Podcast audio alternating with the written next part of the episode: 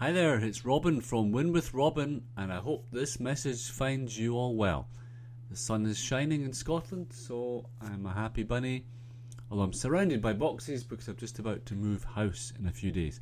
So today's short message is going to be all about you. You've probably got a home business already if you're listening to this, or you're perhaps thinking about getting started, right?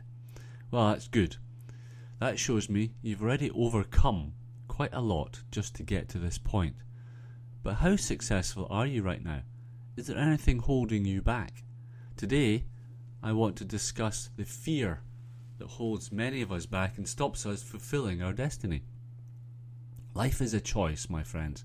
You can let life happen to you, or you can take control and make life the way you want it to be. Now, that's easy to say, right? But I'm not saying that you can't have fears and be successful in life or in business.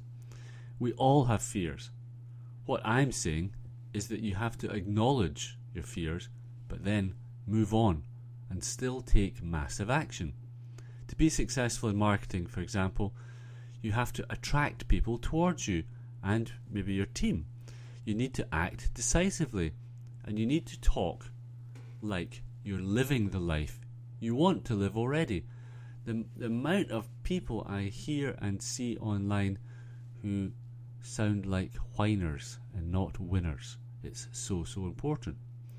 So write the story of your life. You may have endured some awful, some terrible setbacks already in your life. You might be sitting at an event and be thinking, the guy next to you hasn't had half the problems that you've had. Well, you are the lucky one. Those setbacks make your story far more interesting and will draw people towards you or your business. Let's face it, nobody really wants to hear about a perfect baby born into a perfect life where everything always just goes right, do they?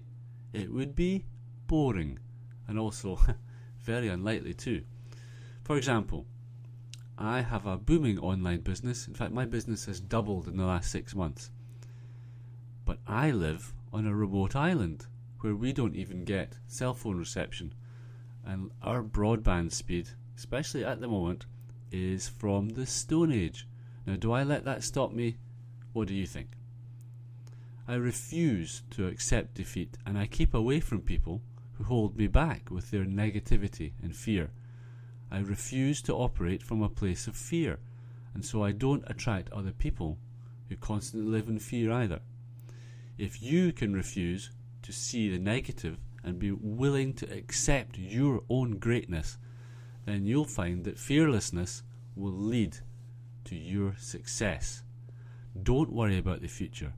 Every time you refuse to let fear stop you, you'll discover that any future fears have kind of lost their bite, and gradually they'll seem less real and less real.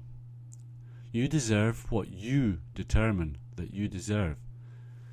Tell yourself this no matter what, I can handle this. So, are you willing to become more? What are you waiting for? Come on, we're nearly at the end of March. That's the whole first quarter of 2016 gone. How successful has it been for you? Go on, go out there and create your own destiny. Today is your day to claim your life. I hope you find this message valuable, a good kick up the backside, and you can maybe listen to it again and again when doubts start to creep back in, as they will sometimes do. In the meantime, keep smiling. Click on the link somewhere on this podcast and find out exactly how I have doubled my business in the last six months. And I said I was moving house at the beginning of this podcast. Yeah, I'm moving to my dream oceanside property. My wife has always wanted to live by the sea, and I'm paying for this house in cash. So click on the link, find out how I did that. Do the same thing as me. Okay? Keep smiling. That's all from Robin at Win with Robin. I'll talk to you again later. Bye bye now.